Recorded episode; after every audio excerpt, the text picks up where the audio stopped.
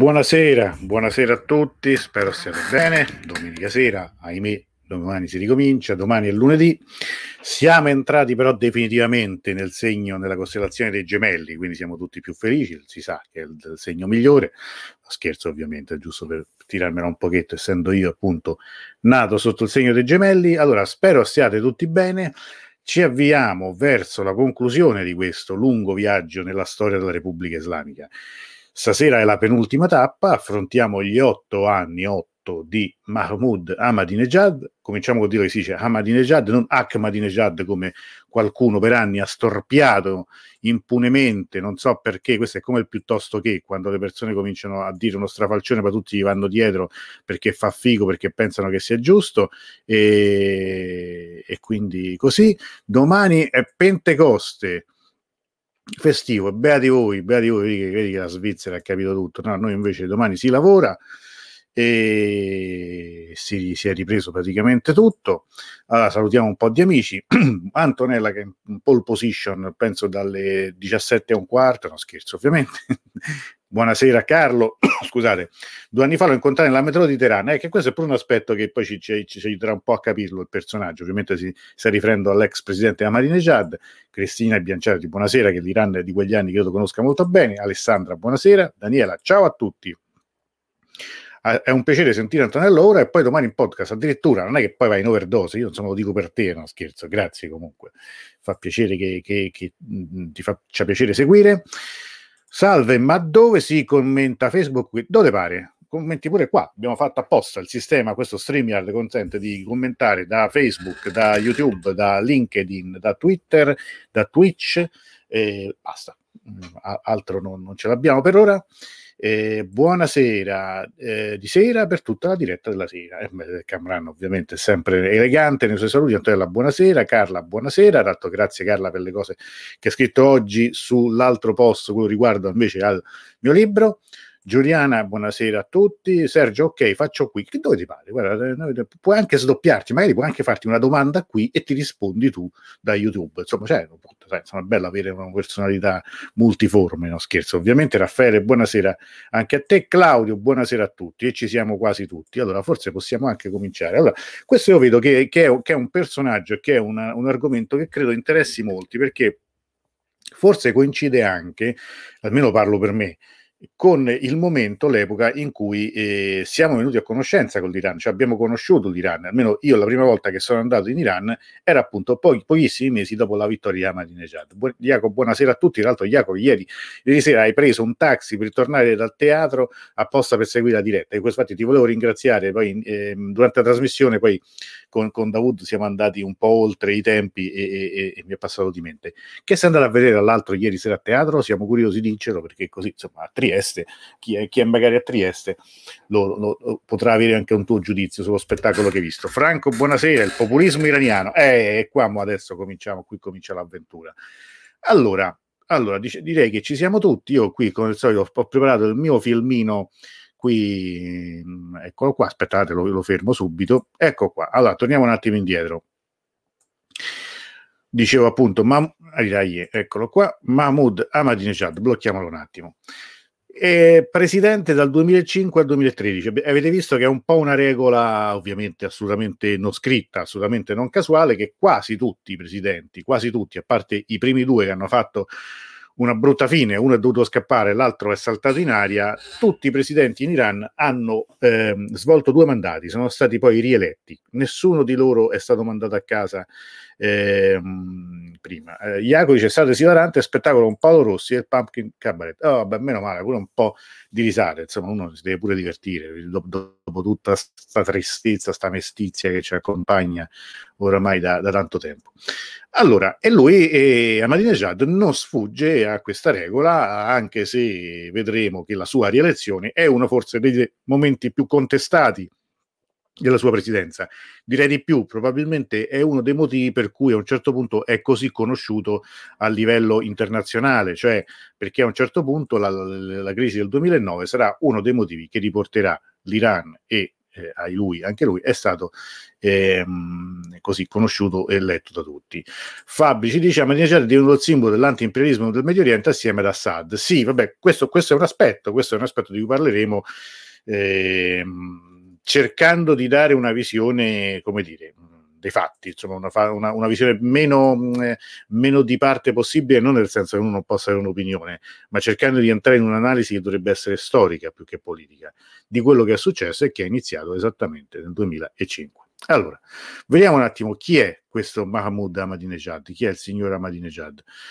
Ahmadinejad è del 56, nasce ad Aradan in provincia di Semnan, cioè siamo nell'Iran centro-orientale, diciamo, centro-nord-orientale, ecco, dovendo, dovendo mettere una, una, connotazione, una collocazione precisa. Qui sono due immagini di lui da, da giovane, viene da, tra l'altro c'è anche un cambio del cognome eh, abbastanza mh, così discusso perché il, il, cognome originale per lui sarebbe stato troppo poco eh, devoto, troppo poco religioso e qualcun altro diceva che in realtà l'abbia fatto per nascondere eh, origini, antiche, eh, antiche, antiche, origini ebree. Vabbè, insomma, sono, sono, sono, tutte storie che si hanno, che, che circolano oramai da anni, ma la verità è il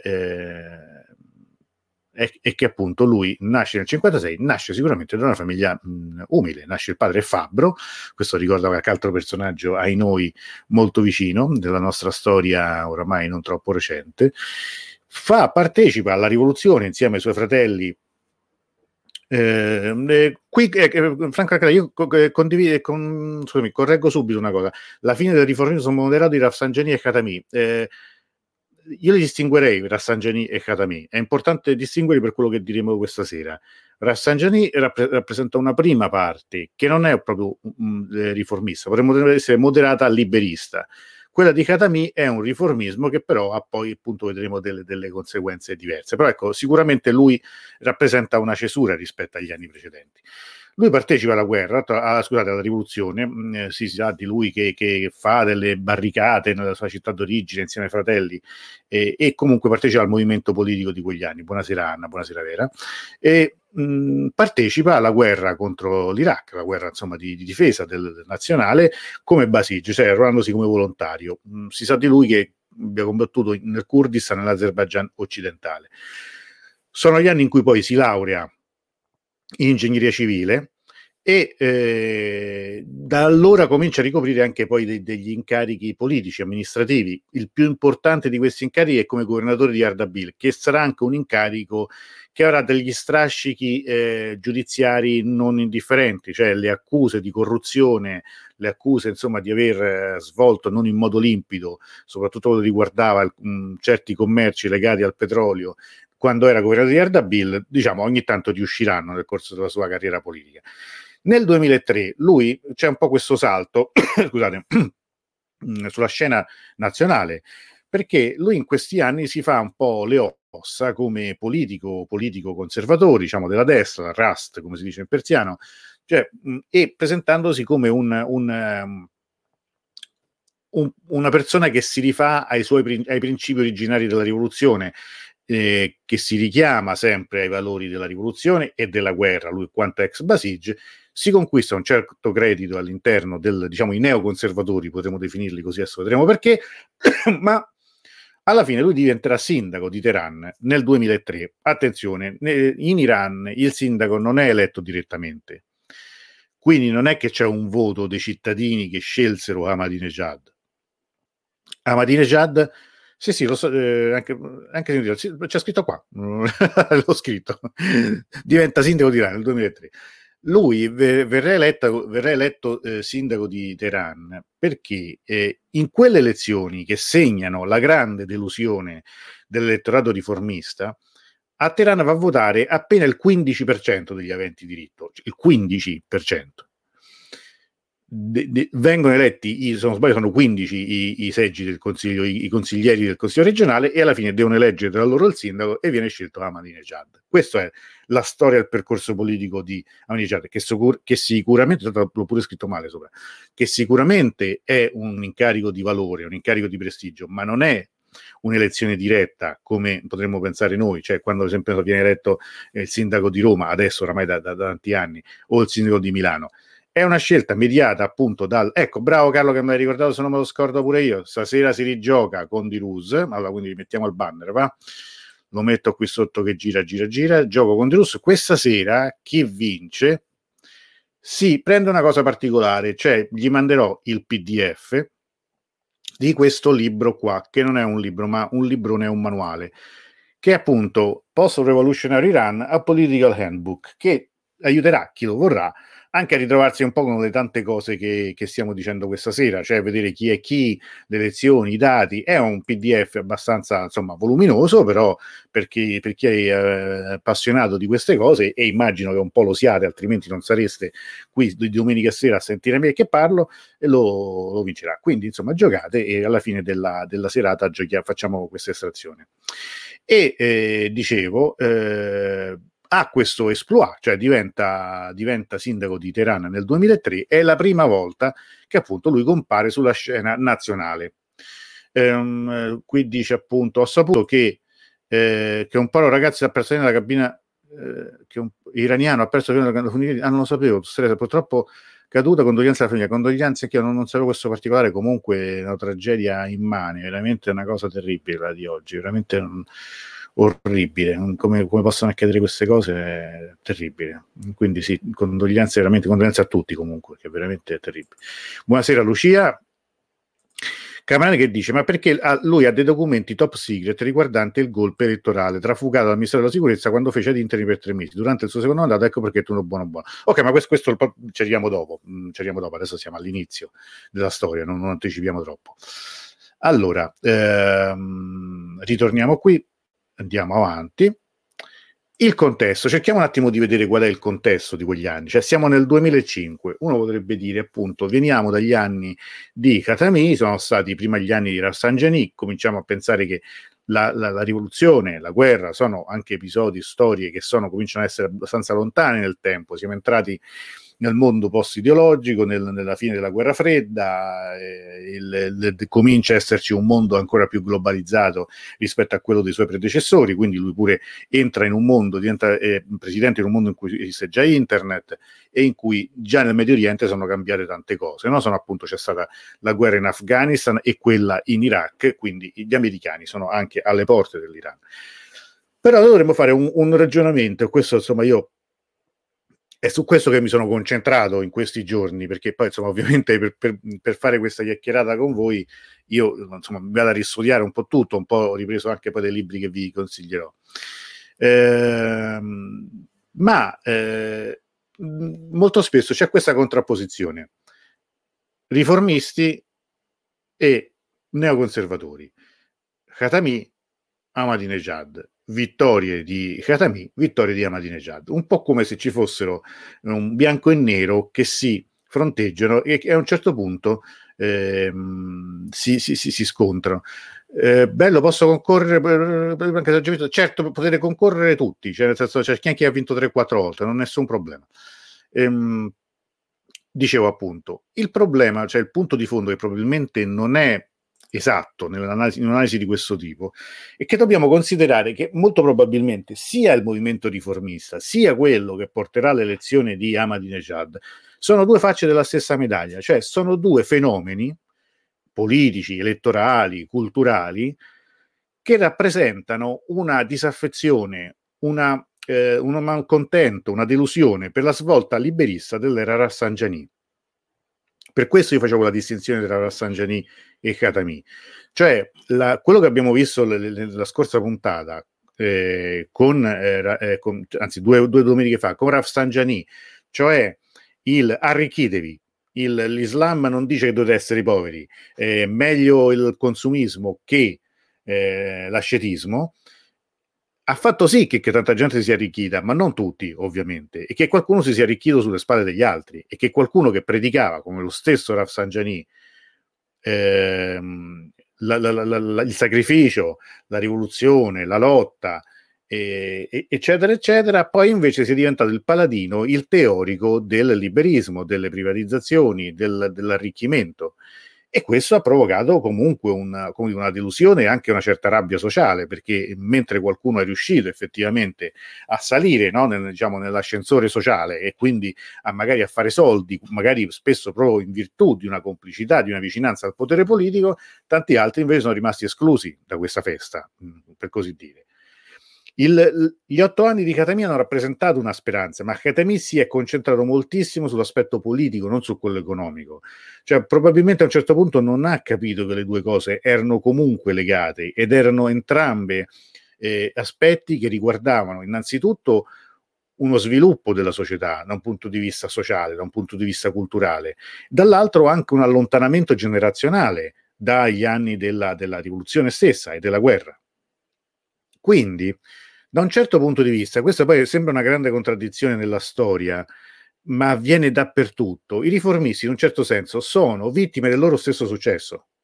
Cioè, con il loro parlare di partecipazione, di, di spinta dal basso, di, di, società civile, che sono concetti relativamente nuovi per l'Iran o del tutto nuovi, loro innalzano le aspettative. Ma questo è il cosiddetto paradosso di Tocqueville, cioè quando, quando in, un, in un sistema, in qualsiasi sistema, che comunque prevede una partecipazione.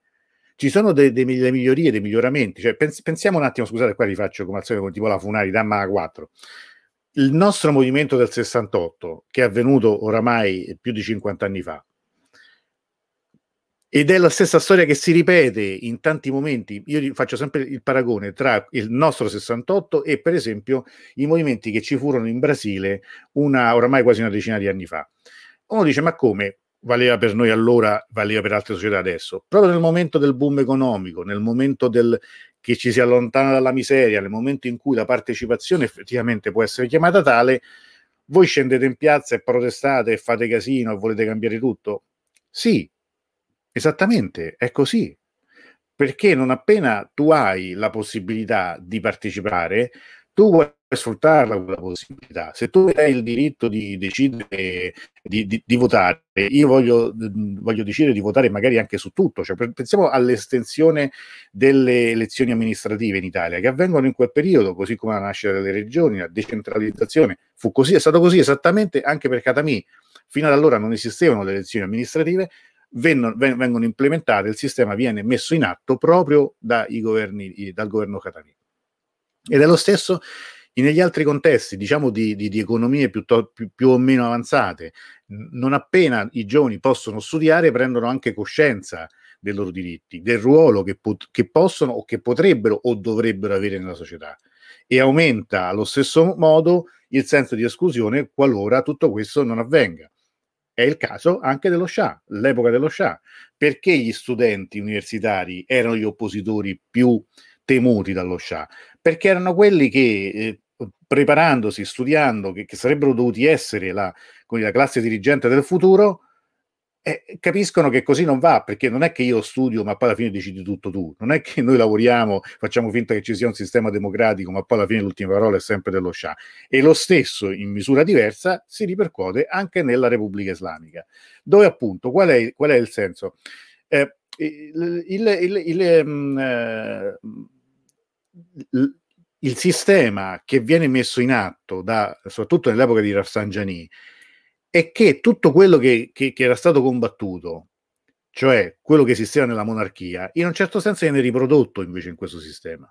Cioè, eh, il, se prima erano 100 famiglie che governavano, a un certo punto le famiglie diventano mille, ma sempre quelle sono, cioè comunque non, non è un benessere o una partecipazione davvero estesa a tutta la popolazione e quindi da qui sale il malcontento. Oltretutto il sistema, i governi e le amministrazioni riformiste si macchiano anche di episodi gravi di corruzione. L'episodio di corruzione più clamoroso è qui cito l'aeroporto di Teheran, e che, che, addirittura esplode lo scandalo il giorno in cui il presidente Khatami eh, doveva andarlo ad inaugurare. Eh, io questo me lo ricordo perché? Perché le prime, le prime, volte che sono andato in Iran, che già c'era Ahmadinejad, non si arrivava ancora, non era ancora aperto l'aeroporto di, di Teheran, quello, quello, penso in cui la maggior parte di voi è, è andato, cioè appunto l'imam Khomeini, ma si arriva a Merabad ancora, perché quello era, era fermo a causa di questo, di questo scandalo. non solo, ma anche il comune di Teheran aveva avuto altri, eh, altri mh, episodi abbastanza brutti di questo tipo. Lo stesso sindaco di Teheran è riformista. C'è un episodio che, che, che vi voglio raccontare. Un, verso poi la fine del mandato di, di Khatami, Khatami, come Presidente della Repubblica, viene, viene invitato per ricevere una laurea honoris causa all'Università di Teheran e arriva con molto ritardo a causa del traffico. Quando arriva, lui fa una battuta contro il sindaco di Teheran, che appunto è Ahmadinejad, che ancora non è candidato ufficialmente, ancora non si deve candidare, però insomma lui, lui eh, Khatami non si può più ri, mh, ricandidare perché ha fatto i due eh, mandati consecutivi. Fa questa battuta no? dicendo, appunto, dicendo appunto che il sindaco dovrebbe pensare a un modo per risolvere il problema del traffico, ma in realtà in quel contesto si vede quanto lui in realtà sia lontano dai problemi delle persone comuni, perché ha messo i suoi uffici in una residenza a nord di Teheran, un'ex residenza dello Shah, vive lontano dal traffico, dall'inquinamento, allora tutti dicono, beh, ma se, se, invece il signor Presidente avesse messo i suoi uffici nel centro della città non avrebbe fatto così tardi. Ti dà questi... Quando noi parliamo, no, abbiamo parlato da noi per anni di casta, di, di, di, di gente che voleva aprire il Parlamento come una scatola di, di sardine, di tonno, di sardine, quello che era, ritroviamo una certa retorica che troveremo proprio questa sera di Ahmadinejad, la retorica, se vogliamo, populistica, la retorica appunto del, del, del, di essere eh, a capo di un governo di 70 milioni di persone, no? un po' ricorda un po' l'uno vale uno e tutti gli altri 71 e, e tutte queste scemenze qua, però è vero, cioè nel senso che questo eh, veniva anche detto perché c'era effettivamente una situazione di squilibrio, cioè quello che si diceva appunto eh, gli Agasadeh, gli Agasadeh, cioè come si dice, la nuova classe di signori, quelli che, che si sono arricchiti adesso si comportano come se fosse una casta. E riguardiamo il il, il, il, discorso di Rafsanjani. Gli Osulgaran, che è la fazione, eh, quella da cui appunto emergerà ehm, ehm, Ahmadinejad, eh, è tradotta male in, in, in, in italiano, non, non, si può, non, si possono chiamare fondamentalisti, anche qui c'è stato una, un, un, uso abbastanza eh, pigro del, dei termini. Osulgaran vuol dire principalisti, in che senso? Nel senso che sono coloro che si richiamano ai principi della rivoluzione, ai principi originari della rivoluzione, cioè quelli di Khomeini. E in questo senso Ahmadinejad farà un ricorso continuo ad espressioni in cui appunto lui si rifà a, a, a Khomeini e all'inizio della rivoluzione.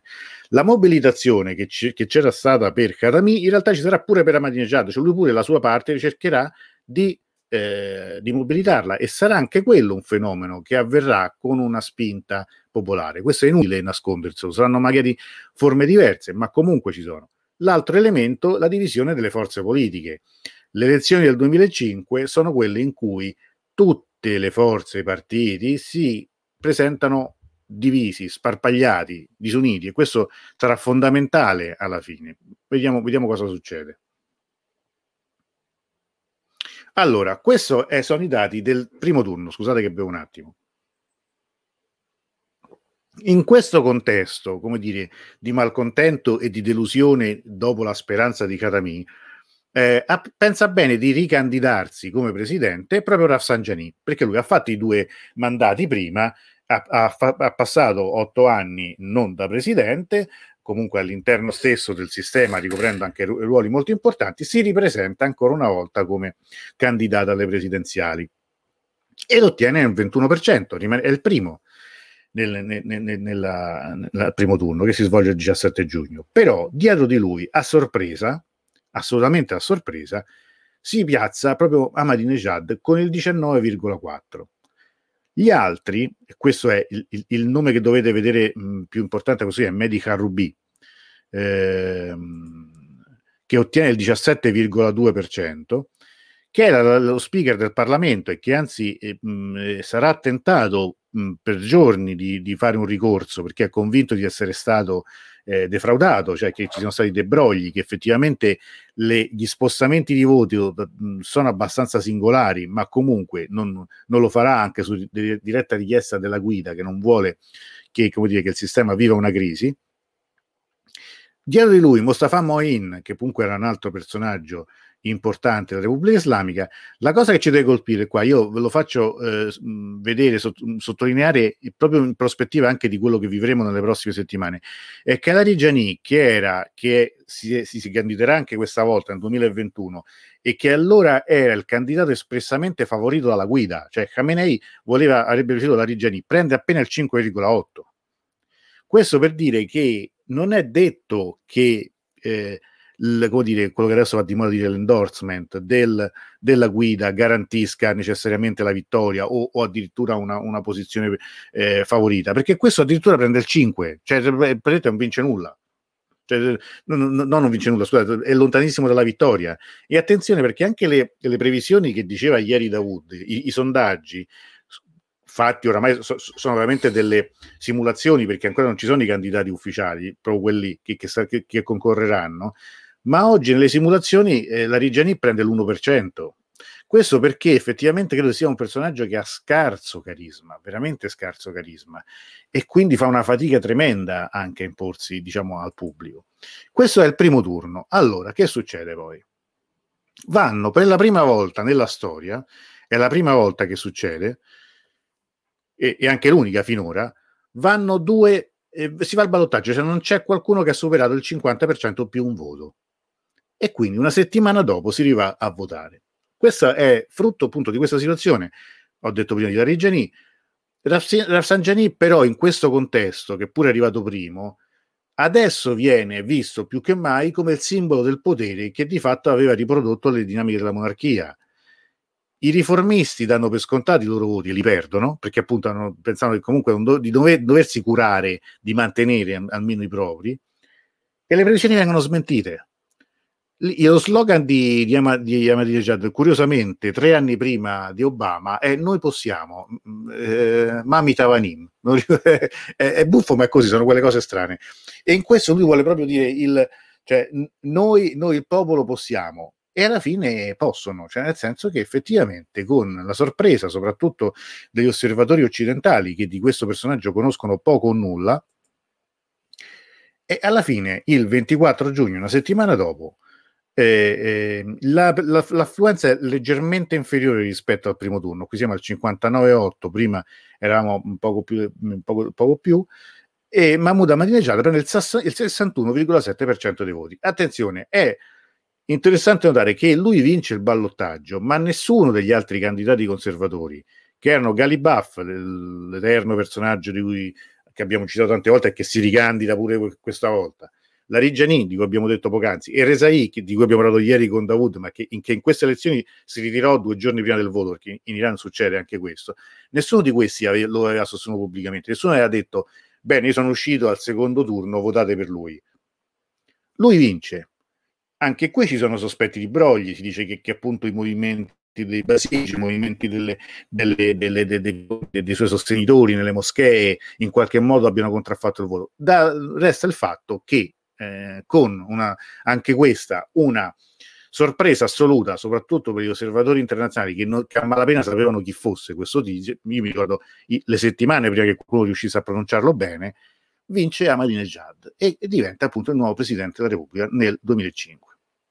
C'è un cambio di scena epocale. Qui è inutile nascondersi. Il vero cambio di scena e il vero elemento nuovo, la nuova scheggia impazzita è Ahmadinejad, molto più che, che Khatami perché Ahmadinejad è il primo presidente che non ha legami diretti con le elite vicine a Khomeini, cioè abbiamo visto no, anche il sistema delle famiglie, le, le, le, i legami parentali, una storia. Intanto lui non è un religioso, cioè non, è, non, è, non, non ha la tonaca, vedete, non ha il turbante, ed è il primo a, a non essere dopo, dopo, i primi due, Bani Sadr e Rajai, che abbiamo detto alla fine che abbiamo fatto. Quindi sì, sarà pure un bigotto, ma lui comunque non è un religioso ed è, ed è nuovo, è nuova questa figura non ha avuto altri incarichi politici davvero importanti, non è mai stato parlamentare, non è mai stato ministro. Lui ha questo legame molto forte, cioè almeno come, con lui, mm, come come figura di riferimento, l'Ayatollah Mesbah Yazdi, che, che ha prospettive decisamente radicali e anti-occidentali. Decisamente il, per lui la, la, come dire, la, la, retta via è una linea che deve seguire i principi della rivoluzione e assolutamente non concedere alcun compromesso con l'Occidente è molto, è molto mm, eh, come dire, eh, forte in lui la retorica contro la corruzione, contro quello che è stato sbagliato completamente negli ultimi 15-16 anni, quindi fa riferimento non solo alla presidenza Katami, ma anche a quella Rafsanjani, al fatto che si siano persi i valori rivoluzionari, al fatto che il i proventi del petrolio devono finire sul soffre dei poveri, devono finire sulla tavola dei poveri. Lui dice non, non, non ci devono essere disuguaglianze, noi dobbiamo veramente raggiungere gli scopi della rivoluzione attraverso, questa, eh, attraverso una redistribuzione che lui intende in modo assolutamente come dire, populistico, cioè nel senso di far avere i soldi in tasca a, a, a, a tutti gli iraniani. Questa è anche la prima volta per, un, per, una fase in cui la destra controlla il Parlamento e la presidenza, tutto è in mano praticamente a, a una fazione, sebbene sia frastagliata, ma comunque i riformisti stanno decisamente uscendo di scena. Eh, leggerò, dopo leggiamo, dopo, se permettete i commenti, se andiamo un po' avanti ora. Allora, eh, questo è l'inizio, eh, però insomma non è che siano proprio rose e fiori, perché mh, innanzitutto eh, lui eh, paga, come dicevo prima, una certa inesperienza a livello govern- governativo e politico. Non, avendo, non essendo mai stato parlamentare, lui è il primo presidente dall'89, no? ricorderete dall'89 che Rafsanjani va in Parlamento e riceve subito, subito la prima volta la piena fiducia e poi eh, ha, ha, ha, molte, ha molti problemi dopo, ma insomma lui invece eh, dall'inizio li ha per cui è il primo presidente che non riceve piena fiducia per il primo governo. Quindi la prima riunione del primo um, gabinetto lui farà a Mashhad in modo molto simbolico, no? sempre ovviamente nel, con questa vicinanza al mondo religioso e in ossequio alla città dove è sepolto Nemam Reza. Il, per esempio il primo eh, Consiglio dei Ministri eh, mancano quattro sedie perché sono quelli che ancora devono essere confermati dal Parlamento e questo ci vorranno mesi prima che si arrivi a una composizione totale. Lui insiste con la retorica del governo di 70 milioni di persone. Però attenzione, in questa fase eh, lui non ha subito un, un, comincia ad avere problemi con il Parlamento, ma ha la piena fiducia, il pieno sostegno di Khamenei, che, che, che, in una situazione ufficiale dice finalmente abbiamo un presidente che capisce qual è, il, qual, è, qual, è, qual è, la linea da seguire, la vera linea rivoluzionaria da seguire. Quindi in questo ha una, come dire, una, una, una fiducia piena del, da parte di, della guida. Comincia ai noi, io qui dico ai noi perché veramente sarà poi uno dei motivi per cui sarà ricordato di più, la sua polemica infinita con Israele. Allora, innanzitutto annuncia la, la piena ripresa del programma nuclea- nucleare che era stato sospeso e quindi ricomincia l'arricchimento dell'uranio, ricominciano le polemiche, ricominciano le, le, le, le, scaramucce a distanza con la comunità internazionale. Poi nell'ottobre 2005, lo ricordo perfettamente perché ero in Iran in quei giorni, durante un, una, un, una conferenza che si chiama Un mondo senza sionismo, lui pronuncia una frase che in realtà sarebbe molto banale, ma perché ripetuta all'infinito, ma che viene poi presentata in un altro modo. Lui dice esattamente, eh, qui ho messo sotto la traduzione in persiano, ma insomma il, la, la, frase sarebbe questa, il nostro caro imam riferito a Khomeini disse che questo regime di occupazione di Gerusalemme deve scomparire dalle pagine del tempo. Ora, non è che sia un messaggio questo di auguri, auguri e figli maschi, ma viene riportato dalle agenzie internazionali con cancelleremo Israele dalla mappa geografica. E sarà una delle cose, delle forzature che, eh, che, che, andranno avanti per otto anni, non perché uno voglia come dire, difendere eh, eh, scusate, eh, Ahmadinejad, ma perché comunque van- vanno dette le cose come stanno. E la traduzione che io metto sotto qua in persiano, voi la trovate, la potete trovare poi chiaramente anche in altre cose, anche su Dirus, dice esattamente come l'ho tradotto io. Anni dopo, persino il ministro dell'intelligence israeliana ammetterà che quelle parole erano state volutamente travisate per forzare la mano sull'emergenza, sull'attenzione, sulla preoccupazione per l'Iran. Questi sono appunto gli inizi. Poi, ecco qua, i rapporti. Questo eh, qui a destra vedete una locandina di un film molto, molto interessante che si chiama Letters to the President, Lettera al Presidente, che venne proiettato anche a Roma nel corso di un, uh, di un um, med, um, scusatemi, un'asiatica film mediale ed era un documentario in cui si faceva vedere quante persone scrivevano ad Ahmadinejad in quegli anni. Allora, ehm, lui ha innanzitutto un rapporto conflittuale con il clero, questa è la cosa che, che, andrebbe messa eh, sottolineata, no? quando dicevano il regime degli Ayatollah. Lui in realtà arrivando a dire di essere, di, di mettere in pratica la politica addirittura del Mahdi, del dodicesimo imam nascosto, in un certo senso esautora quasi il credo di qualsiasi funzione. Dice in sostanza, in, in pratica il rapporto è col Mahdi, non abbiamo bisogno di, di mediare. E, ma questo lo dirà anche in discorsi articolati che saranno poi anche contestati anche, poi in seguito anche dalla guida, perché come dire, il, il futuro non è più questo qui, il futuro deve, deve essere un altro. Dopo pochi mesi che è presidente va a New York all'assemblea generale delle Nazioni Unite e lì ci sarà quel famoso episodio in cui lui dice che mentre parlava si sentiva un'aura intorno e anzi qualcuno dei suoi collaboratori ha detto di aver visto un cerchio di luce intorno alla sua testa e che per 30 minuti tutti i leader mondiali lo sarebbero stati ad ascoltare rapiti e presi dalle sue parole. Cioè, ecco, ecco, il tipo era questo, così come quando a un certo punto si era messo in testa che dovesse costruire un'autostrada a Teheran che doveva eh, garantire l'arrivo dell'imam quando sarebbe ritornato alla fine dei tempi in modo che sarebbe potuto arrivare in centro, nel centro della città più, più comodamente. Questo, questo è il personaggio, mm, intendiamoci. E lo stesso personaggio che quando era sindaco di Teheran voleva, eh, dice, per eh, come dire, rinverdire il, ricordo della guerra, voleva portare i martiri, metterne uno in ogni piazza, cioè persino allora eh, Carrubi che era il presidente del, del, del Majaless, cioè lo speaker del Parlamento, disse sì, ma così facciamo, cioè la città non può diventare un cimitero, cioè, ed era un religioso quello. Il progetto non, non, se ne fece più, non si fece più nulla di quel progetto, ma per dire che la sua idea era questa, eh, questo è il personaggio fa anche un è favorito qui dire, Napoleone voleva cioè, quando sceglieva i generali li voleva fortunati no? lui è fortunato perché in quel momento il il, il, prezzo del petrolio conosce un boom incredibile. Calcolate che a un certo punto, quando Katami era presidente, il, un barile veniva venduto a 5 dollari, quando è Ahmadinejad supera i 100 dollari. Quindi immaginate quanti soldi entrano nelle, nelle, nelle tasche, nelle casse itali- iraniane e bisogna dire poi che ci fai con questi soldi. Lui appunto... Eh, cambiando de, de, de, de, un tipo di eh, sussidi e dando invece un contributo che alla fine andrà direttamente nelle, nelle, nelle tasche, nei conti bancari degli iraniani, sicuramente eh, dire, acquista certa, un certo consenso, una certa ehm, eh, notorietà tra gli iraniani.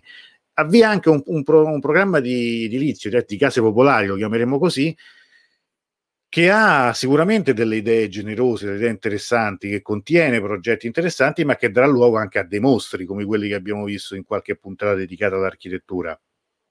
Pardis, per esempio, ma anche altri, altri centri sempre nelle periferie, molto spesso eh, non prive di servizi, alcune addirittura prive di regole antisismiche. Quando poi ci sarà il terremoto nel 2017, si metterà sotto accusa proprio quel piano di, di, di, di costruzione di edilizia popolare.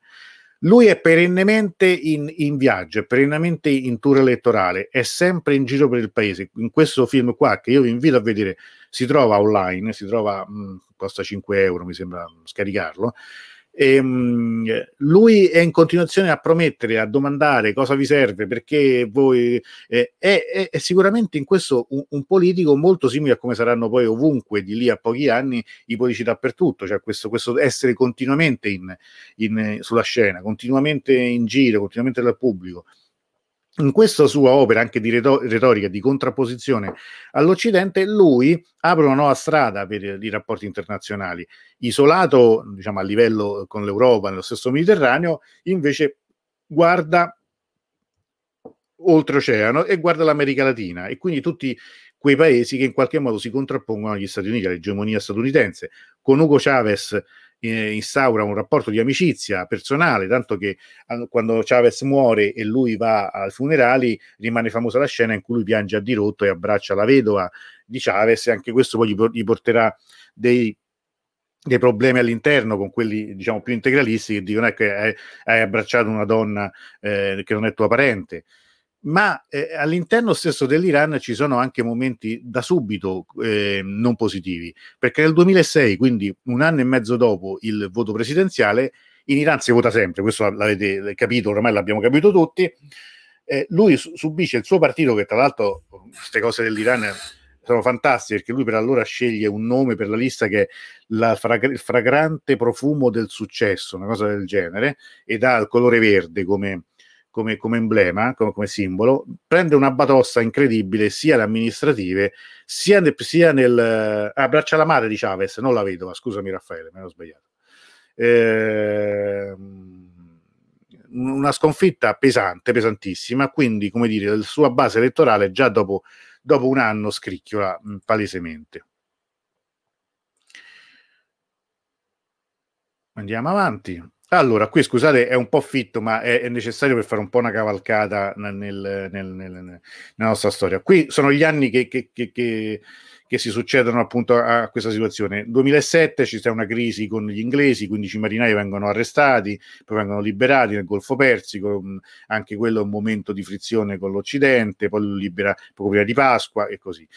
Il, cominciano a arrivare le sanzioni. Il 24 aprile l'ONU, il Consiglio di sicurezza dell'ONU, approva le sanzioni contro l'Iran. Cominciano ad esserci insomma, ripercussioni pesanti di queste scelte internazionali, soprattutto quelle che riguardano il nucleare.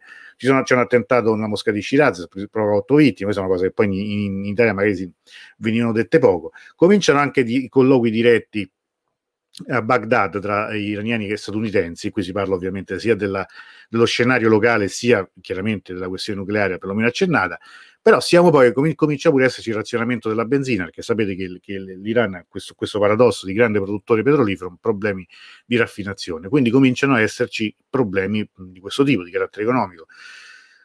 Ecco che la Reggiani, che era appunto un negoziatore mh, sul nucleare, si rimette proprio in polemica con Ahmadinejad. Qui si rompe un, un, dire, un rapporto politico che fino ad allora si stava mantenendo, ma che dura veramente pochissimo però allo stesso momento lo stesso direttore della IEA sostiene che non ci sono prove che l'Iran in realtà stia producendo la bomba.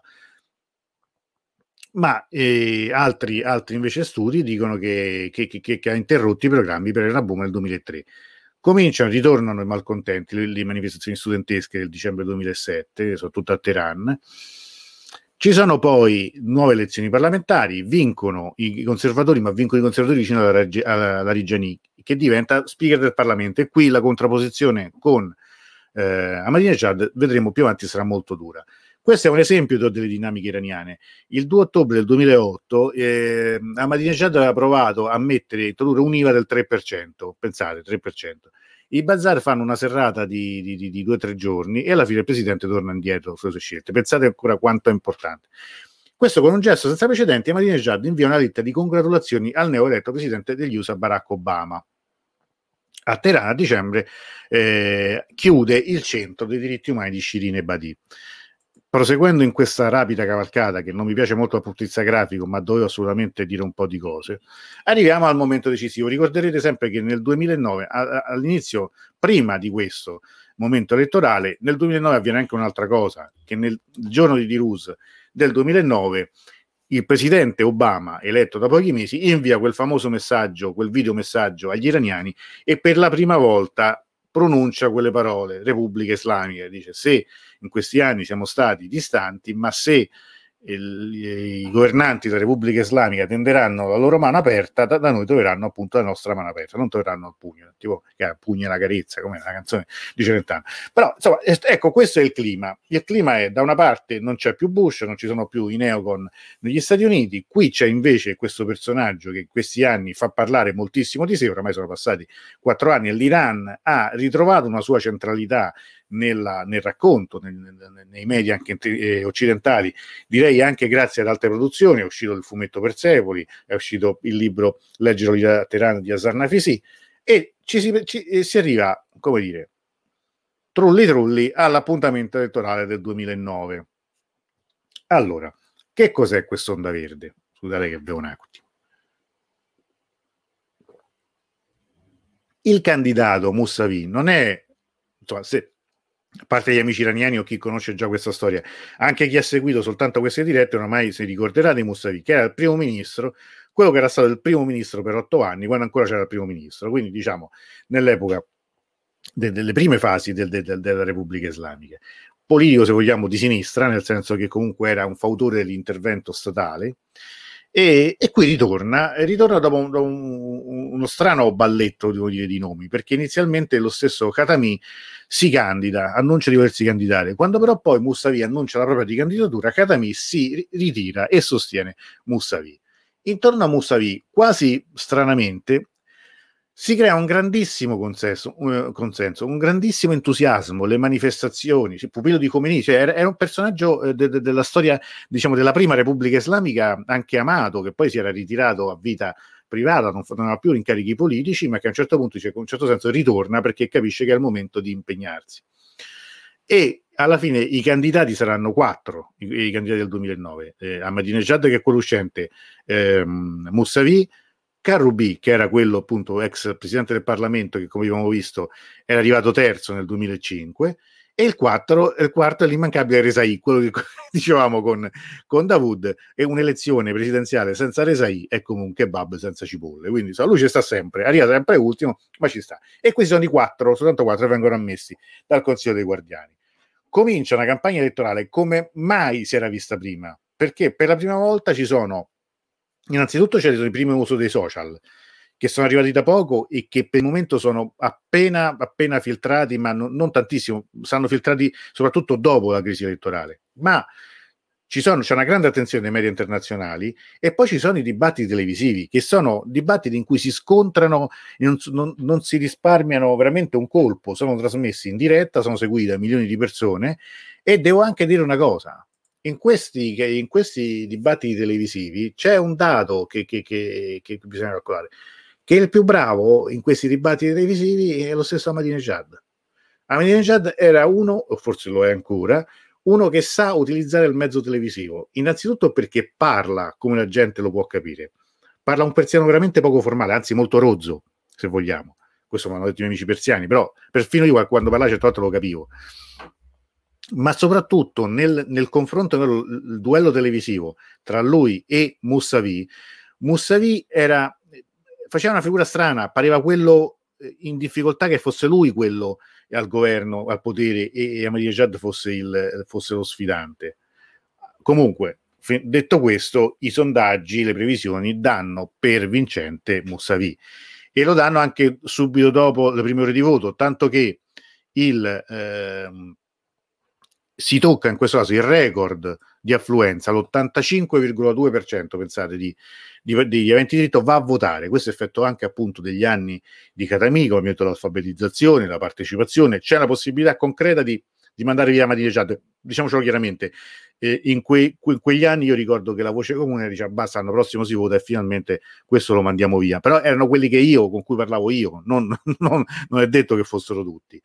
Si va a votare convinti che appunto ci sia una forte polarizzazione del voto e quindi probabilmente si risolverà al primo turno, probabilmente con un testa a testa tra Ahmadinejad e eh, Mousavi e invece manco per niente perché i risultati che emergono quella sera sono piuttosto scioccanti, cioè Ahmadinejad è confermato presidente con il 63,1% mentre Mousavi si ferma al 34,2%.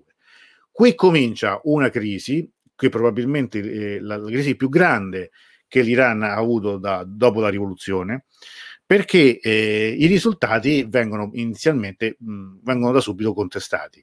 Ci sono molte eh, ricostruzioni diverse, c'è anche chi dice che in realtà nella notte il primo risultato eh, Schiamani dice addirittura chiuso i seggi prima della scadenza d'orario. In realtà poi li avevano prolungati, cioè perché siccome c'era talmente tanta fila che in alcune parti vennero prolungate, in altre si disse, disse che invece l'avevano chiusi prima per non far votare le persone.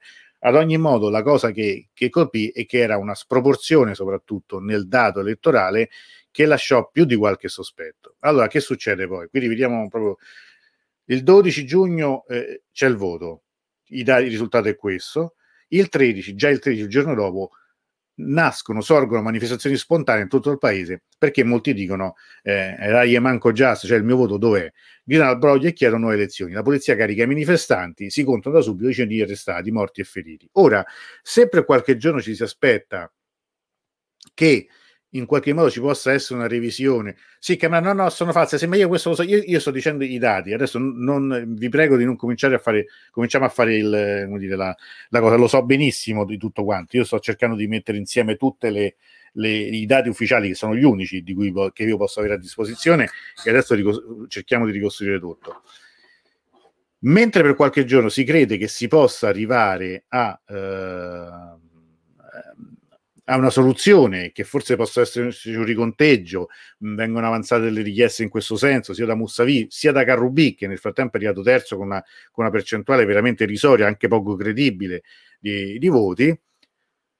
Il 19 giugno, quindi il venerdì successivo al voto, Khamenei guida la preghiera del venerdì, quindi questo, anche questo è una, dire, una, una, presa di posizione forte, una scelta di un messaggio forte, e dice eh, che sostiene Ahmadinejad e ammonisce i candidati sconfitti a continuare a fomentare la protesta. Cioè lui dice c'erano erano tutti bravissimi candidati, io ne preferivo uno, ha vinto quello che, che preferivo, adesso voi state di buoni. Questo in sostanza. E questo non fa che esacerbare ulteriormente gli animi. Continuano le manifestazioni, il 20 giugno avviene uno degli episodi eh, più noti, cioè quello dell'uccisione di Nera Soltani, eh, quasi in diretta, cioè, che è ucciso a un colpo d'arma da fuoco durante una manifestazione.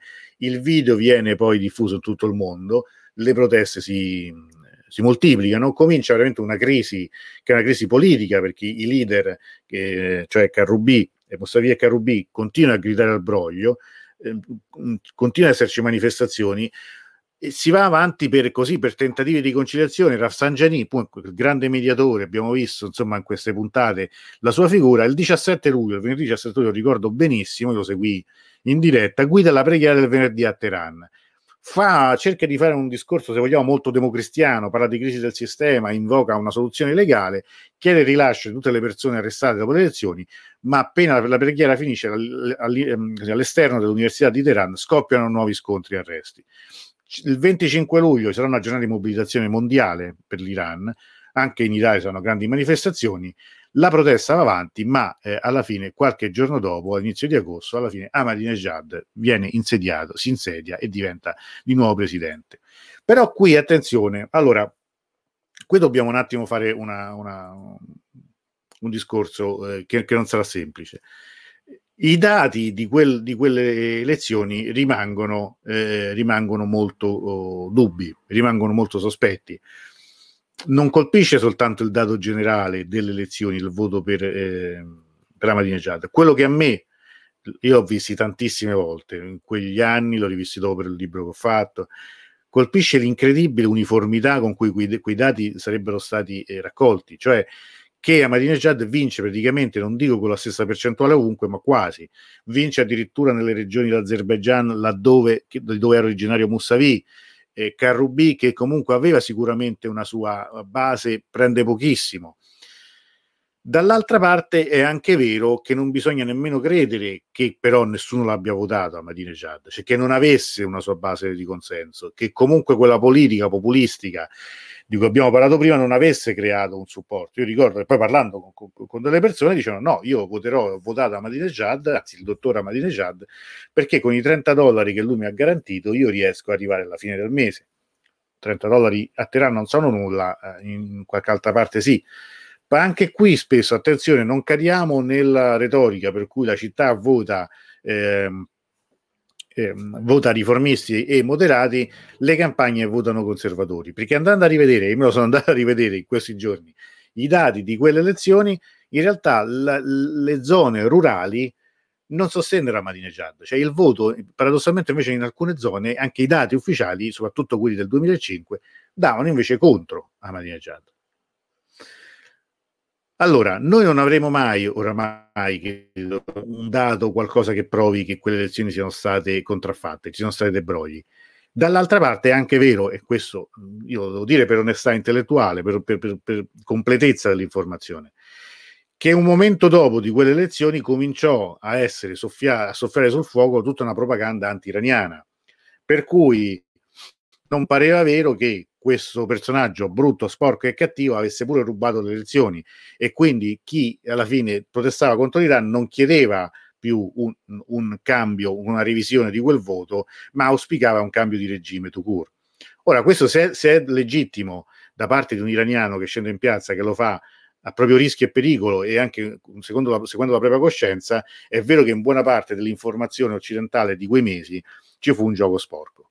Ci fu un gioco sporco che provocò anche tanti problemi a tanti iraniani, sia in Iran sia all'estero, perché quello che, che si cercava di, di, fare era appunto provocare una reazione, provocare una crisi in cui comunque l'Iran riuscisse in qualche modo a essere condizionato nelle scelte successive. È una crisi che dura, che durerà poi parecchi mesi, che durerà, diciamo, non dico quasi un anno, ma insomma le, le, ultime, le, le, ultime, conseguenze di, quel, di, quella crisi andranno avanti ancora, ancora per mesi.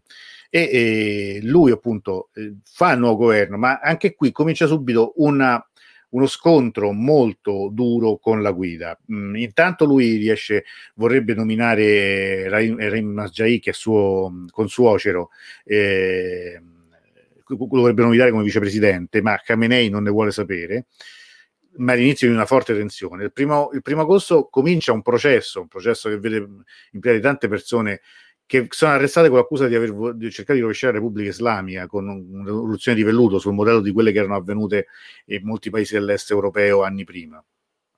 Il 3 agosto diventa, investe ufficialmente Ahmadinejad del suo secondo mandato, è una è una, eh, è una scena che, che, che, fa impressione a rivederla, perché si vede questo, questo uomo, Ahmadinejad, che va verso la guida per abbracciarlo, lui quasi lo scansa, cioè c'è un, c'è un, un, un linguaggio eh, corporeo molto, molto esplicito, in cui si vede già che che, che, è tutt'altro che tutto rose e fiori il rapporto tra i due e infatti non, non, lo, non, lo, sarà più, sarà più come prima. Comincia il suo secondo mandato, ci sono di nuovo manifestazioni, ci sono però anche tantissimi problemi del suo governo, lui avrà ancora più problemi a far approvare i propri ministri dal Parlamento, soprattutto quello per il petrolio che sapete in Iran è importante. Un altro momento grande di crisi sarà la Shura, che, si, che quell'anno cade a dicembre, e il 27 dicembre muore il grande Ayatollah dissidente Montaseri, ricorderete quello che originariamente sarebbe dovuto essere il successore di Khomeini alla guida, ma che poi proprio in virtù di scontri politici con, con Khomeini viene esautorato di qualsiasi ruolo. Lui, tra l'altro, che si era anche espresso chiaramente a favore come dire, dei manifestanti dei, contro la repressione, muore. Durante i funerali ci sono nuovi scontri, muoiono almeno otto persone e questo sarà uno degli, degli elementi, episodi più violenti de, de, de, della crisi post-elettorale e che segna però anche un certo senso la fine di, di, del momento di scontro, anche perché anche da parte dei manifestanti ci sono eh, azioni violente, la, la polizia eh, reprime ancora, ancora più eh, violenza e, e, segna un po' come dire, un punto di non ritorno. Dopo non ci saranno più mobilitazioni come quelle dei mesi precedenti. Siamo entrati, come dire, a questo punto nel secondo e ultimo mandato del di questo presidente, ma io vorrei mh, concentrarci, ecco, provare a gettare uno sguardo più storico che politico della situazione. Cioè è solo, per modo di dire, una questione elettorale, cioè l'onda verde, quel fenomeno, è solo una questione di, di, di sospetto di brogli e si votava veramente per cosa? Questo fenomeno, che è un fenomeno anche di malcontento sociale e vede tanti giovani in piazza, anticipa di un paio d'anni le primavere arabe del 2011, in cui si mettono insieme tanti tanti elementi diversi, l'elemento di partecipazione, l'elemento economico, l'elemento di prospettiva. Ehm, le campagne non votano compatte per Ahmadinejad né nel 2005 né nel 2009, questa è una cosa da tenere presente. Mm, le cose vanno dette con cognizione di causa. Io per non riempirvi lo schermo di percentuali e di voti non ve lo riportate, ma questa è la sintesi. Da, da, da, anche dai libri che vi consiglierò dopo lo potrete vedere eh, benissimo. Le proteste, questo però va considerato, avvengono soprattutto nelle grandi città. E un altro elemento importante, nonostante alcuni appelli, durante il momento caldo dell'onda verde non viene indetto nessuno sciopero generale. Questa è una cosa importante, nel senso che eh, ci ricordiamo che quando scoppia la rivoluzione nel 78-79 saranno invece i lavoratori a dare una spallata decisiva al regime dello Shah. Qui non avviene questo, c'è poco da fare. I motivi potranno essere diversi, potranno essere di paura, potranno essere di repressione, potranno essere di non convenienza. Sta di fatto che non viene lanciato nessuno sciopero generale, nonostante siano mesi molto caldi. E questa è una cosa da, da non tenere, da tenere sott'occhio. Dal du- no, scusate, qui c'è un refuso, non è dal 2001, ma dal 2011 i leader, cioè Carrubi e Moussavi, con rispettiva consorte la moglie di, eh, di Moussavi, sono tenuti agli arresti domiciliari e da allora lì sono rimasti, nonostante non ci sia un'accusa formale nei loro confronti, nonostante non ci sia un processo mai avviato, sono passati dieci anni, ma questa è la situazione. Resta il fatto che da un punto di vista politico la presidenza Ahmadinejad esce indebolita da questa crisi, non esce più forte. Il sistema deve fare i conti eh, con, con, con, questo problema, ma Ahmadinejad è più debole. Nessuno voleva far cadere Repubblica Islamica. No, ma io non parlo di, di, di, di manifestanti, Qual, qualche slogan contro anche quelle cose ci furono, ma io parlo dell'opinione pubblica internazionale. Diciamo pure da, dai media come cominciarono a dire oramai è prossima la caduta della Repubblica Islamica e cominciarono a prospettare delle cose fantascientifiche. Penso che non è questione di conoscere l'Iran, è questione della politica, che evidentemente chi si lanciava. Ma sai, a volte basta dire le cose, non importa poi cosa, se si realizzano o meno. Il secondo mandato è un mandato, come abbiamo visto quasi tutti gli episodi che, che, abbiamo, avuto, che abbiamo affrontato in questi incontri, come dire, in salita, ma nel senso si sta sgonfiando.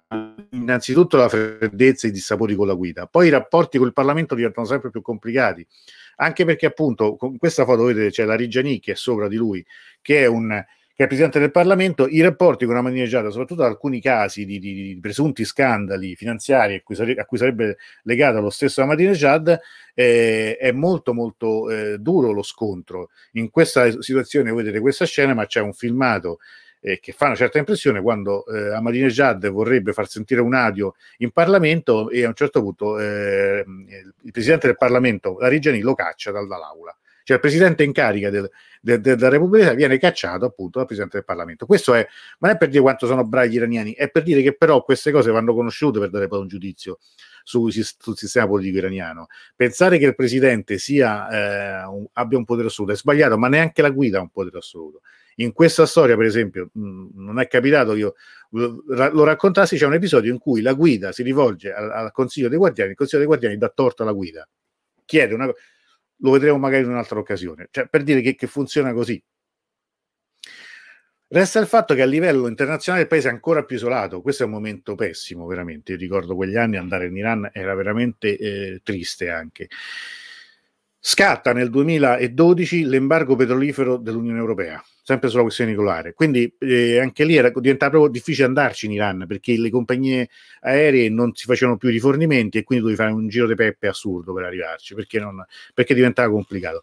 Cominciano quegli attentati ai siti nucleari e anche a scienziati o comunque a persone coinvolte nel programma nucleare che ahimè continuano ancora oggi, probabilmente ad opera quasi certa del Mossad io ricordo che anche nel 2012 la voce comune di tanti era ma prima o poi ci sarà il raid israeliano, prima o poi una guerra vera e propria scoppierà, oramai ci siamo. Nell'ottobre 2012 12, record negativo del cambio rial-dollaro, la moneta iraniana in un anno perde l'80% del proprio valore, quindi la situazione economica è veramente molto brutta. E questo sarà, come dire, il, il, il, come dire, l'anticamera della fine politica del suo mandato, ma anche del, dire, dell'apertura di una prospettiva diversa per il paese. Nel, lui non può ricandidarsi nel 2013, nel 2013 vince Rouhani, lo vedremo domenica prossima. Nel 2017 lui prova a ricandidarsi, ma non viene ammesso dal Consiglio dei Guardiani. È un outsider, eh, nel, frattempo cerca di conquistarsi dire, una popolarità tra gli iraniani anche con l'uso dei social. Eh, gioca sul malcontento sociale di questi anni, cioè un po' rivendicando il suo, il suo ruolo in quegli anni lì e cercando di eh, strappare, riprendere voti eh, da, da, da, dai suoi vecchi sostenitori. I sondaggi parrebbero dargli pure abbastanza ragione, ma bisognerà vedere se sarà ammesso questa volta. Questo non lo sapremo tra quattro giorni. E questo credo che fosse veramente l'ultima scheda, quindi abbiamo finito con questa storia del signor Ahmadinejad e quindi eh, eh, questo, questo, è il racconto. Ora, io adesso leggerei un po' dei vostri, dei vostri eh, ehm, commenti. Eh, sì, qui si parlava, Marco dice, al, si può analizzare le contraddizioni di oggi di questo personaggio che le ha che le ha assolutamente sì Ma, per esempio ehm, Ahmadinejad era anche quello che in una funzione chiaramente di polemica con il clero a un certo punto aveva firmato una legge per cui le donne sarebbero state ammesse allo stadio, cioè che quindi avrebbe anticipato di, di 15 anni quello che si spera che, che, adesso avvenga.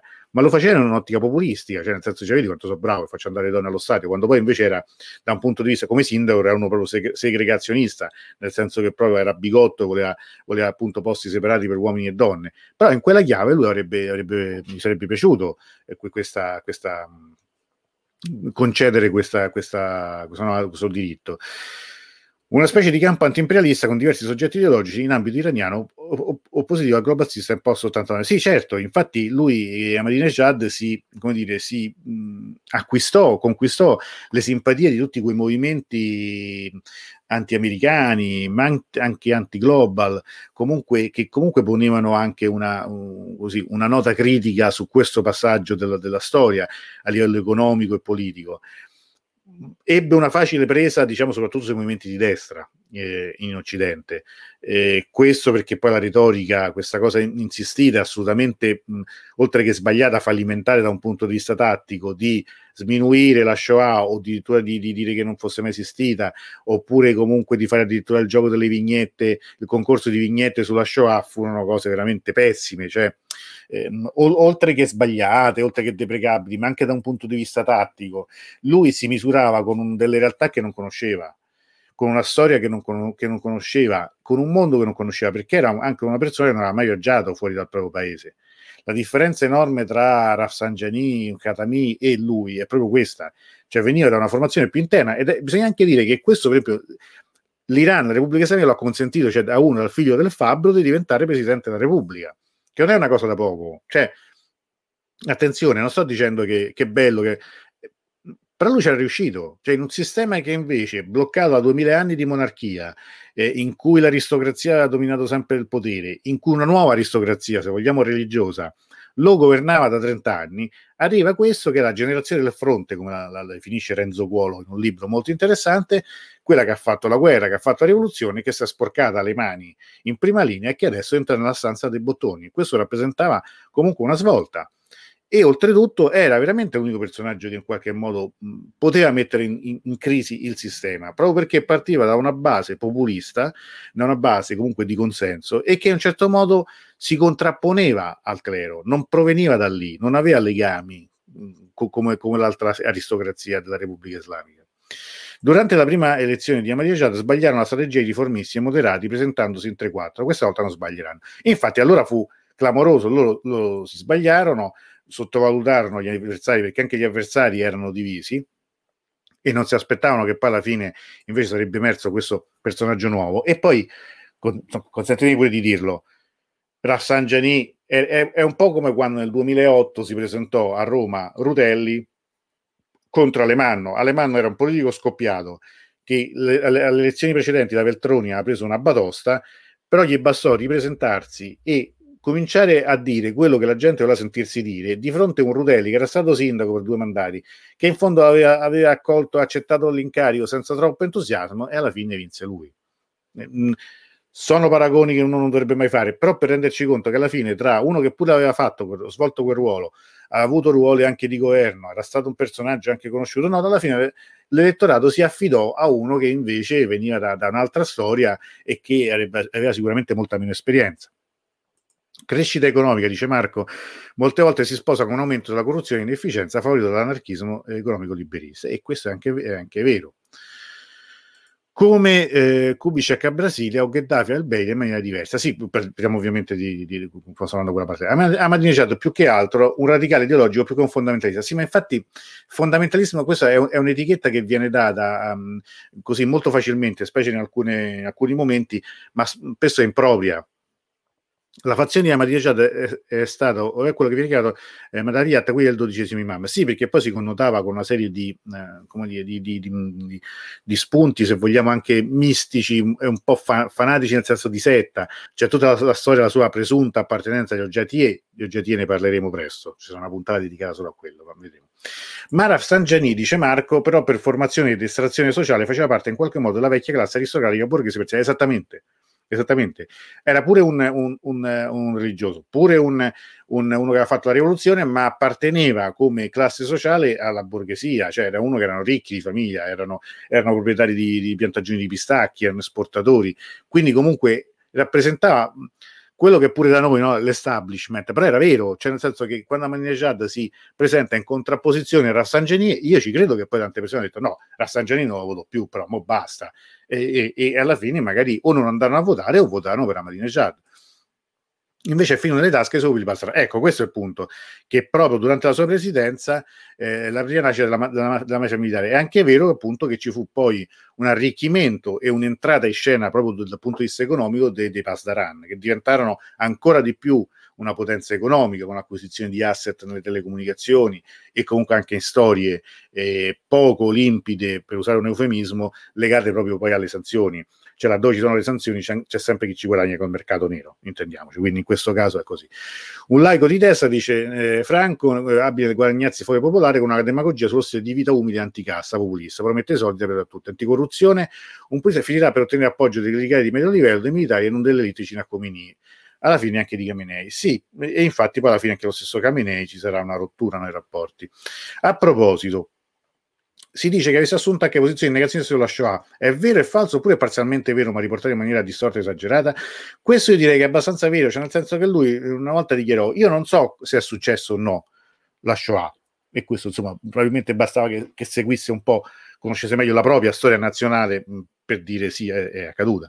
Lui poi diceva: Ma se è accaduta non si capisce perché ne debbano pagare le conseguenze palestinesi che non c'entravano nulla e non la Germania, ad esempio su questo non c'è, non c'è ombra di dubbio, ma lui insistere con questa retorica, questa ironia anche di cattivo gusto sulla Shoah, ehm, secondo me era sbagliata, era completamente fuori fase. Ora, io lo dico perché nel 2012 venne invitato al Festival di Fajr e è un convegno a margine di, questa, di questo festival. C'erano veramente il fior fiore dei negazionisti mondiali, cioè una cosa pure abbastanza, abbastanza brutta, diciamolo, diciamolo chiaramente.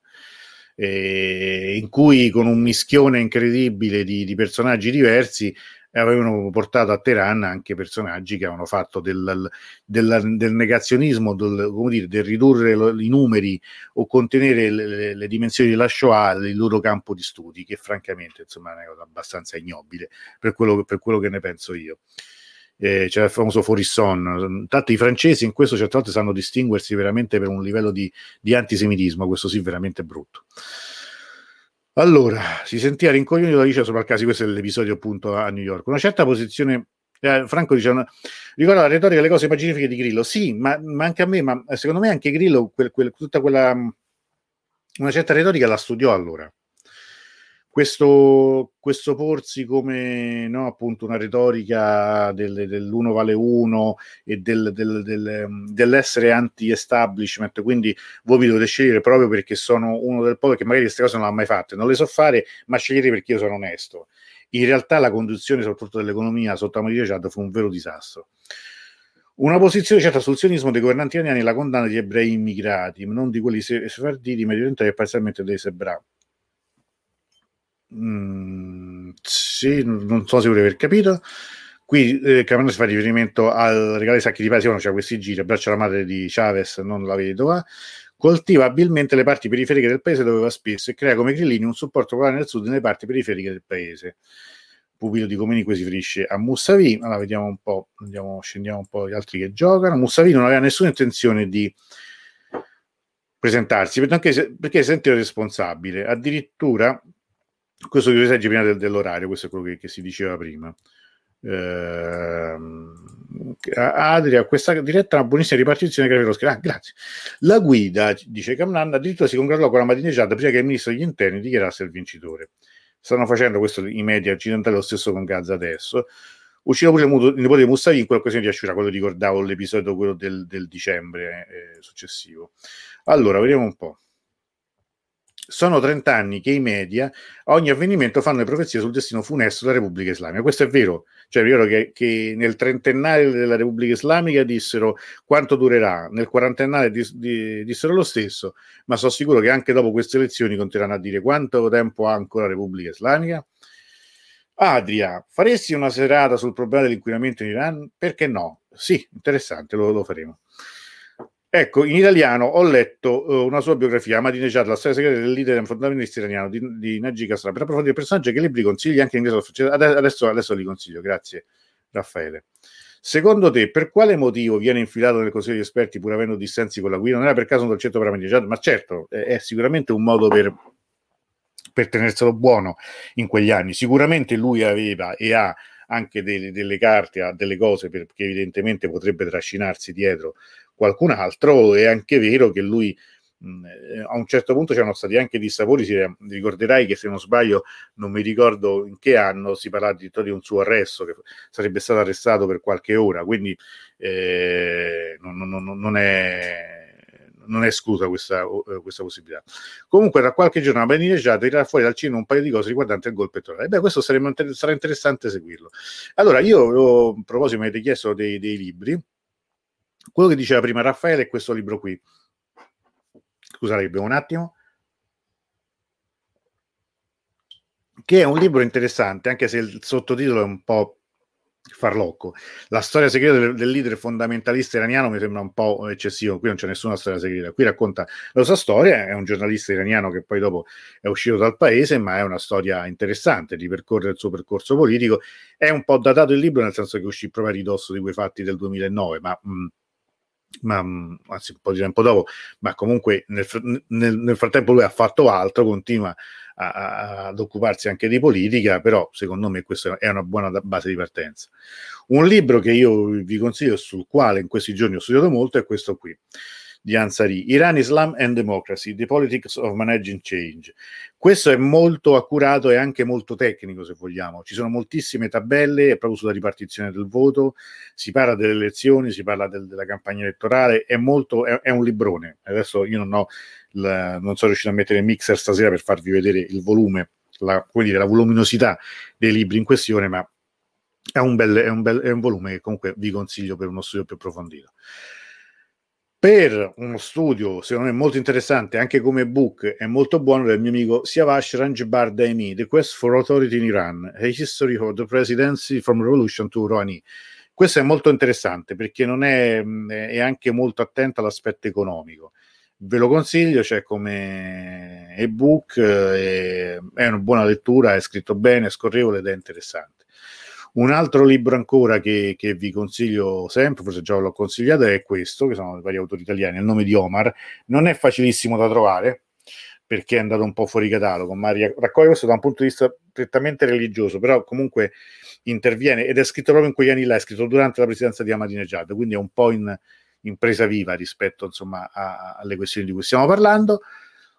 Uh, ci metto anche, mm, se permettete, il mio uh, Iran la resa dei conti, che scrissi esattamente nel 2009, quindi anche questo scritto diciamo in presa diretta proprio sull'onda del, del, del, uh, di quanto è accaduto perché uscì nell'ottobre del 2009, quindi veramente a, a settimane di distanza da quello che accadeva, però c'è una ricostruzione mm, abbastanza, spero, dettagliata del, de, de, di quello che accadde in, in, sia in quei mesi sia negli anni precedenti. Poi ovviamente ci sono anche tutti gli altri manuali che penso abbiamo, eh, abbiamo eh, seguito ne, ne, durante questi anni e ricordo il libro che questa sera metteremo in palio come PDF che è Post Revolutionary Iran. Questo non è un libro di lettura, un libro di consultazione, ma per chi volesse seguirlo è sicuramente molto utile. Allora, signori, se non ci sono, uh, ditemi se ci sono domande, ci sono altre cose che volete dire, chiedere, dire, fare, baciare, lettera, testamento, vediamo qua un nuovo commento, Claudio che gioca. Benissimo, sì, questo è il libro che, che dicevo io. E ricordo che noi avremo giovedì sera dovremmo avere il, l'elenco definitivo dei candidati, quelli ammessi dal Consiglio dei Guardiani, quindi quelli che si sfideranno, e quindi inizierà la campagna elettorale. Domenica prossima, tra una settimana, Parleremo di Rouhani, quindi eh, è l'ultima puntata di questo viaggio nella Repubblica Islamica, quindi cercheremo insomma di parlare anche un po' più del personaggio che molto spesso non è stato proprio raccontato perfettamente. Venerdì, quindi per prima di, questo appuntamento, venerdì avremo la rassegna stampa con la rassegna persiana con, eh, con Davud e quindi probabilmente potremo commentare, potremo parlare degli, dei candidati effettivamente ammessi dal Consiglio dei Guardiani e credo che insomma sarà una diretta interessante. Nel frattempo non so dirvi da qui a venerdì se faremo un'altra diretta, io avrei un tema che vorrei trattare devo vedere appunto un po' mettere insieme un po' tutti i vari impegni della settimana e anche i tempi di preparazione per tutto questo. Eh, grazie professor Neccari, analisi variante stimolante, spero che siano stati fugati un po' di dubbi rispetto a, a magari qualcosa che c'era. Credo che sia un momento di giocare. Io m- mentre mi preparo vediamo se qualcuno ha eh, altre domande o vuole eh, dire qualcosa. Uh, forse no. Allora, vediamo un po', vediamo chi vince questa sera, che vince il PDF del, di questo libro che vi faccio rivedere ancora una volta, che, che potrete ovviamente consultare anche come chiave di ricerca. Vediamo, ci sono altri commenti. Gioco con se, se, se, se sempre vedete, comp- Gra- grazie Cristina, molto gentile. Eh, sempre molto interessante grazie, grazie, grazie a tutti, ovviamente dei complimenti. Spero che, spero di, che sia servito soprattutto perché, guardate, Amadineggiato per me rimane un personaggio eh, importantissimo in questo, tutto questo racconto che facciamo. Eh, perché capisco che abbia il fisico di ruolo del cattivo, del cattivo perfetto, cioè, mh, mm, è brutto, eh, è, è, è, stato abbastanza sgradevole per certi versi, si vestiva male, tutto, tutto quello che volete però secondo me se non si capisce il, il, mm, gli anni di Ahmadinejad e se li si classifica, li si liquida semplicemente come un abbaglio o come una deviazione o come anche lui un ennesimo eh, prodotto del, come dire, della guida, non si capisce la verità, perché lui con la guida invece a un certo punto ha uno scontro fortissimo, veramente, veramente fortissimo. E, e ripeto, l'unico presidente che in qualche modo, a parte, a parte Banisadra all'inizio, che avrebbe potuto provocare una crisi del sistema era proprio Ahmadinejad, perché lui a un certo punto si pone in, in, in, un, in, una condizione antisistema. Poi cosa sia peggio tra le due, tra il sistema vigente e quello che, che avrebbe voluto o vorrebbe Ahmadinejad, mm, possiamo parlarne, però questa è la realtà. Guglielmo chiede più narcisista che populista. Guarda, io non lo so se, se lui era, era, un narcisista, cioè io sono convinto di una cosa. Mm, magari, magari, su questo gli amici non, non saranno d'accordo con me io penso che lui a quelle cose che dice ci crede veramente.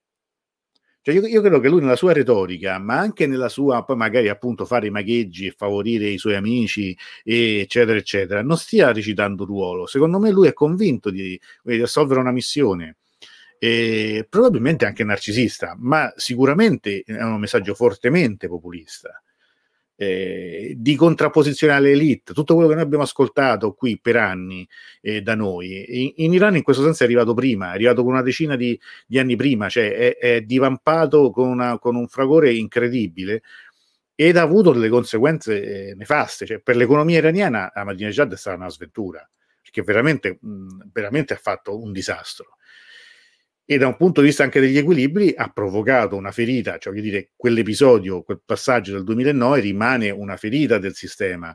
Ora che, come ha detto qualcuno, eh, mm, il, il, questo sistema, il regime è una macchina che impara, è, è, anche vero perché poi vedremo la prossima volta quello che succede nel 2013, ma rimane comunque un passaggio drammatico. Grazie, grazie Giulia. Sì, adesso rispondo, Franco, sono due volte che me lo chiede. Per, che percentuale voteranno? Per 40% o meno? Non lo so, non lo posso sapere perché non so i candidati. Ma, a parte che non lo posso sapere perché non ho una palla di vetro. Poi c'è un, un, una citazione in uno dei libri che ho letto in questi giorni, è fare delle previsioni sull'Iran è da scemi. Cioè, nel, nel, senso che veramente ci sono dei passaggi in cui veramente erano veramente imprevedibili, dalla rivoluzione alla vittoria di Khamenei, eh, di Khatami prima a quella di Ahmadinejad poi. Quindi io non mi sbilancerei troppo, anche se, ripeto sempre, otto anni fa ci ho indovinato con Rouhani con quattro mesi di anticipo. Però ehm, eh, io, non, io, non, credo, cioè, ad, ad oggi voterebbero veramente pochissimi, sarebbe il minimo storico.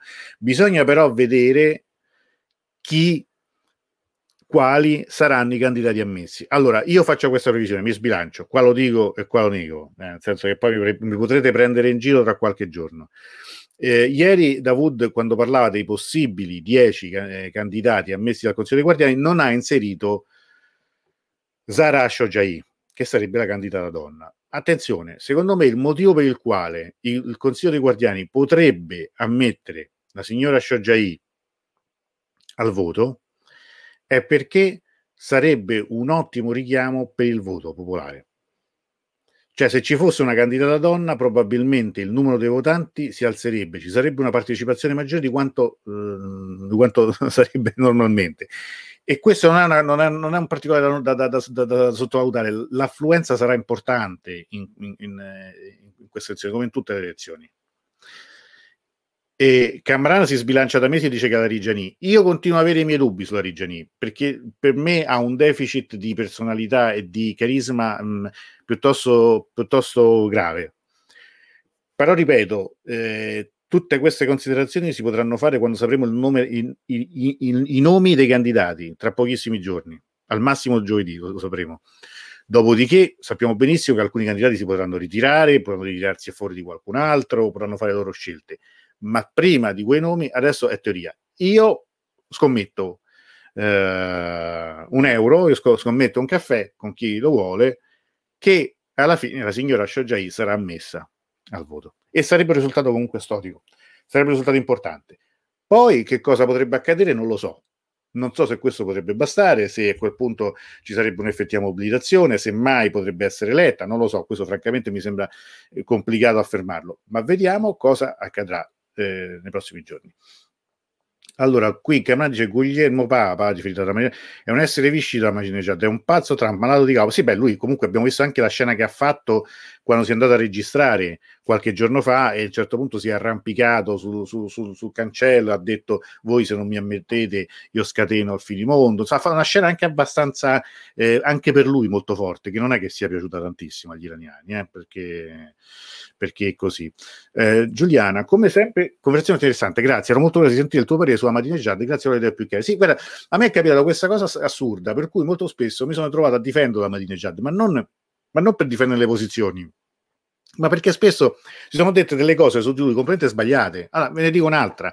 Non mi ricordo che anno era, era, era presidente del primo mandato, i, i, telegiornali italiani aprono con messaggio antisemita del presidente iraniano in, in occasione di, del Natale. Ora, il messaggio di Ahmadinejad era stato il seguente. Auguro buon Natale a tutti i cristiani del mondo e perché sono convinto che se Gesù fosse vivo oggi lotterebbe contro l'oppressione. Chiaro riferimento ai palestinesi e rapporto con Israele. Ora va bene tutto, puoi dirmi è appropriato, è meno appropriato come messaggio per auguri di Natale, ma mi dite l'antisemitismo in tutto questo dove stava? Eppure i, i telegiornali e i giornali italiani aprirono con queste frasi. Come pure in altri momenti dissero, nel 2006, grazie Cameron, come pure un altro momento dissero che era, stata, era passata, questo era un, era un blog canadese eh, di questa notizia falsa, falsissima, che il governo israel- iraniano aveva dato ordine, aveva imposto una legge per cui tutti i cittadini ebrei dovevano mettersi un, una, un, tipo la stella gialla, ma era assolutamente falsa, non c'entrava nulla, non so cosa avessero preso. O oh, per due o tre giorni questa notizia è andata avanti, poi non c'erano i social allora, se no sarebbe stato pure peggio. Ma non era vera, non c'era questa notizia. Ora, gli può, dire, gli può dire di tutto, però io sono stato ospite, io l'ho visto di persona Madine Jad cioè sono stato invitato a una conferenza dove c'era pure lui. E, e, e, non si capisce il personaggio, se non si capisce anche il carisma che lui aveva nei confronti di altri paesi. In questo convegno c'erano, diciamo, un po' di matti da tutto il mondo, me compreso, e c'erano in prima fila gli ebrei eh, ortodossi antisionisti americani. C'era uno che era Woody Allen vestito da rabbino, cioè era, era una cosa, pre-uscito un film di Woody Allen, sai, i treccioline, ed erano loro contro lo Stato di Israele. Sapete no? che c'è una, una, una, componente, una parte del, del, dell'ebraismo che, che, sostiene che in realtà l, lo Stato di Israele sia illegittimo perché il regno di Israele è nei cieli, non è nella terra. Comunque, lui con questi era veramente pappa e ciccia, nel senso che poi si abbracciavano. Finita la conferenza stampa, erano, erano i giorni di piazza Tahrir a, al Cairo, no? era appena iniziata la primavera araba. C'era, oh, ho fatto amicizia con questo regista eh, cinematografico egiziano, che era uno come dire, liberale, uno che faceva commedie, non era, non era appunto un fondamentalista. E alla fine del discorso di Ahmadinejad, che fu un discorso fonte, fortemente anti-imperialista, fortemente anti-americano, tra l'altro qualche con una certa ironia, devo dire, nemmeno, nemmeno così stupido sembrava, i due si abbracciarono avvinghiati, tipo scena d'amore, cioè nel senso che lui continuava a dire in questo inglese molto ruvido, questo egiziano, they are clever, they are clever, cioè diceva questo, questo, questo sistema è un sistema intelligente, è un sistema, è una repubblica islamica che però a me piace perché rispetto all'Egitto qui vedo una posizione diversa, loro venivano appunto, c'era stata appena la primavera eh, egiziana, i guai sarebbero continuati e come sappiamo, però per dire questo era il tipo di fascinazione che, che, che esercitava il personaggio.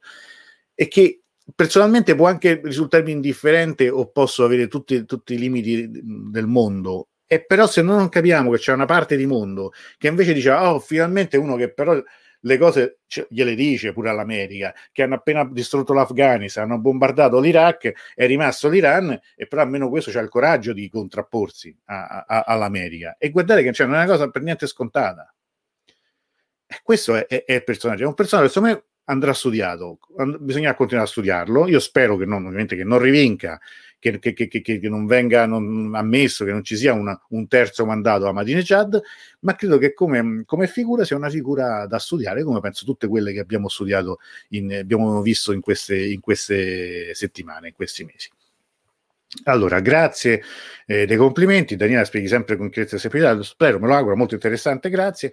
E, e, e, comunque, ripeto, da un punto di vista anche umano, questo suo presentarsi, sì, molto populista, con la macchina scassata, in un appartamento di pochi metri quadri, con un, un tenore di vita volutamente semplice, poi bisogna vedere se era vero o meno, però vedete, dopo il, gli sfarzi di Rafsanjani, quello che ha l'autostrada privata lì in Canada prende i soldi, dopo gli scandali, la corruzione, questi furono elementi che, che, fecero, che hanno fatto scena. D'altra parte, noi abbiamo avuto pure chi si è presentato, i primi giorni andava il presidente della Camera che ostentava il suo andare alla Camera sull'autobus che creava più problemi che altro, però purtroppo vedete poi insomma la demagogia per la propaganda fa fare anche questo. Allora, io vi ringrazio, è un'ora e mezza che parlo, spero che di, di non aver detto troppe scemenze. A questo punto direi che possiamo chiudere ufficialmente il televoto e giocare e vedere chi vince questa sera. E Ale, ecco, spero davvero che vinca qualcuno che non ha mai vinto perché mi farebbe molto molto piacere.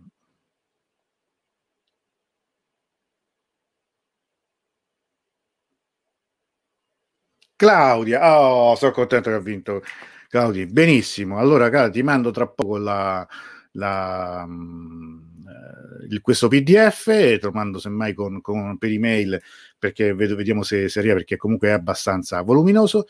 Grazie veramente a tutti per, per, essere stato con me, per essere stati con me tutto questo tempo. Evviva, meno male, sono contento anche perché insomma, veramente uno cerca di fare. No, cerco, io è la ruota, per cui non ci posso fare niente, ma sono più contento se vincono più persone. Noi ci vediamo mh, presto, non so dirvi esattamente quando, comunque mh, tra domani e dopodomani pubblicherò il calendario della settimana. A tutti una buona serata.